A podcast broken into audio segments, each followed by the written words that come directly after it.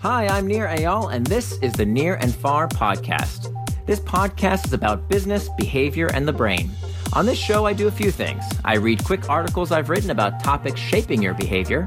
I interview authors of books I enjoy, and from time to time, I devote episodes to answering your questions. If you want to ask me a question, visit the podcast page on iTunes, go to ratings and reviews, and ask me a question by leaving a review. I promise to read it and possibly include your question in a future episode, so please ask me anything. Now, enjoy the episode, and for more, you can always visit me at nirandfar.com. Locus of Control How It Affects Your Life and How to Manage It by Nir Eyal, narrated by Johnny Heller. My daughter had just pulled the caramel corn out of the oven, and the sticky sweet smell was almost irresistible. Despite knowing it wasn't going to help my diet, I was gnawing for a taste. But instead of kindly asking for a small bite as I should have, I barked, Damn this caramel corn! Cursing my daughter's hard work earned me a scowl, and, if I'm honest with myself, didn't set a good example for how a grown up should handle himself. It wasn't my daughter's responsibility to manage what I put in my mouth, and it certainly wasn't the caramel corns. Still, I blame the caramel corn for tempting me, instead of taking responsibility for my urges. Your reaction to life events, specifically how you explain them, significantly affects your life outcomes. Of course, there's a continuum. Nobody thinks their life is 100% in their control, but our orientation toward what we believe influences our life has a profound impact on us. Psychologists refer to this concept as a locus of control, a term psychologist Julian Rotter coined in the 1960s. People with an external locus of control believe that forces outside them, fate, luck, circumstances, caramel corn, are responsible for the events of their lives. In contrast, those who perceive an internal locus of control believe that their personal decisions and efforts guide much of their lives. Interestingly, you could have an external locus of control about one area of your life, but an internal locus of control about another. You may believe your health is completely genetic, uninfluenced by your choices, but think the success of your career is a direct result of your hard work.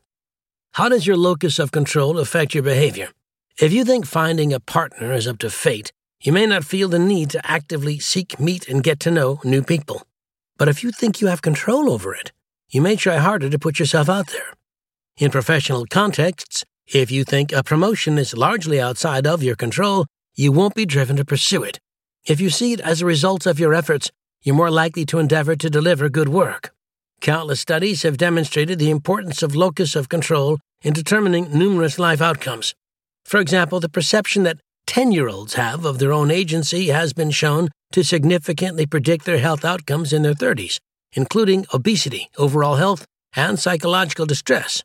Those with a more internal locus of control in childhood have a reduced risk of poor health later on. Internal locus of control is also associated with psychological well being and academic and professional success. However, there is no correct locus of control, even though studies generally suggest that having an internal locus of control is advantageous. Both extremes can present disadvantages. Wherever you fall on the spectrum, you may benefit from understanding your own orientation and how it may shape your behavior. Discover your locus of control. Rotter's full locus of control scale is a 29 item questionnaire, but to get a quick sense of where you fall on the spectrum, consider which group of statements below resonates more with you. Internal locus of control. In my case, getting what I want has little or nothing to do with luck. It is impossible for me to believe that chance or luck plays an important role in my life. People are lonely because they don't try to be friendly. In the long run, people get the respect they deserve in this world. There's a direct connection between how hard I study or studied and the grades I get or got. External locus of control.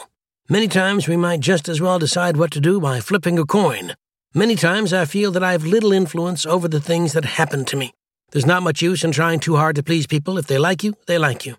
Unfortunately, an individual's worth often passes unrecognized, no matter how hard he tries. Sometimes I can't understand how teachers arrive at the grades they give. Understanding the strengths and weaknesses of your locus of control. Psychologists generally agree that although our locus of control is largely established through experiences of reward and punishment when we are children, it is a flexible construct that can change throughout our life. However, not much research has been done on targeted interventions to change locus of control. Even so, we can notice how our locus of control may affect our life, and we can strive to reduce any negative effects it may have. If you have an external locus of control, good news. If you have a more external orientation, you may be both more willing to let things go and better at sharing work with others. On the other hand, you may feel less motivated to put time and effort into tasks since they feel beyond your control.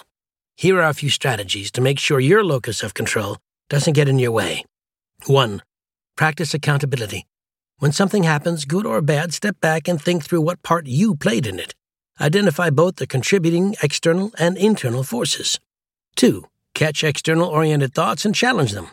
When you find yourself blaming something bad on external forces or crediting luck for your success, be mindful of the stories you're telling yourself and reassess your own role in these outcomes. 3. Avoid black and white thinking. You hardly ever have zero control over what happens. Open your mind to the gray areas in every situation. 4. Write it out. Writing can be a great way to see your thoughts a little more objectively. If you can do a brain dump on paper, you can get a clearer picture of how you think about a situation, which can help in practicing all of the above strategies. 5. Change your mindset. While locus of control interventions haven't been well studied, mindset interventions have, and there's a lot of overlap between the two. Learn about and cultivate a growth mindset to improve self agency, motivation, and resilience. If you have an internal locus of control, although an internal locus of control has many benefits motivation, health, success there are still some pitfalls to watch out for. Here's how to avoid them. 1. Delegate. Those who lean more internal on the locus of control spectrum may find it difficult to delegate since they are accustomed to feeling in control. Stretch yourself to share tasks with others rather than do every little thing yourself. 2. Let it go.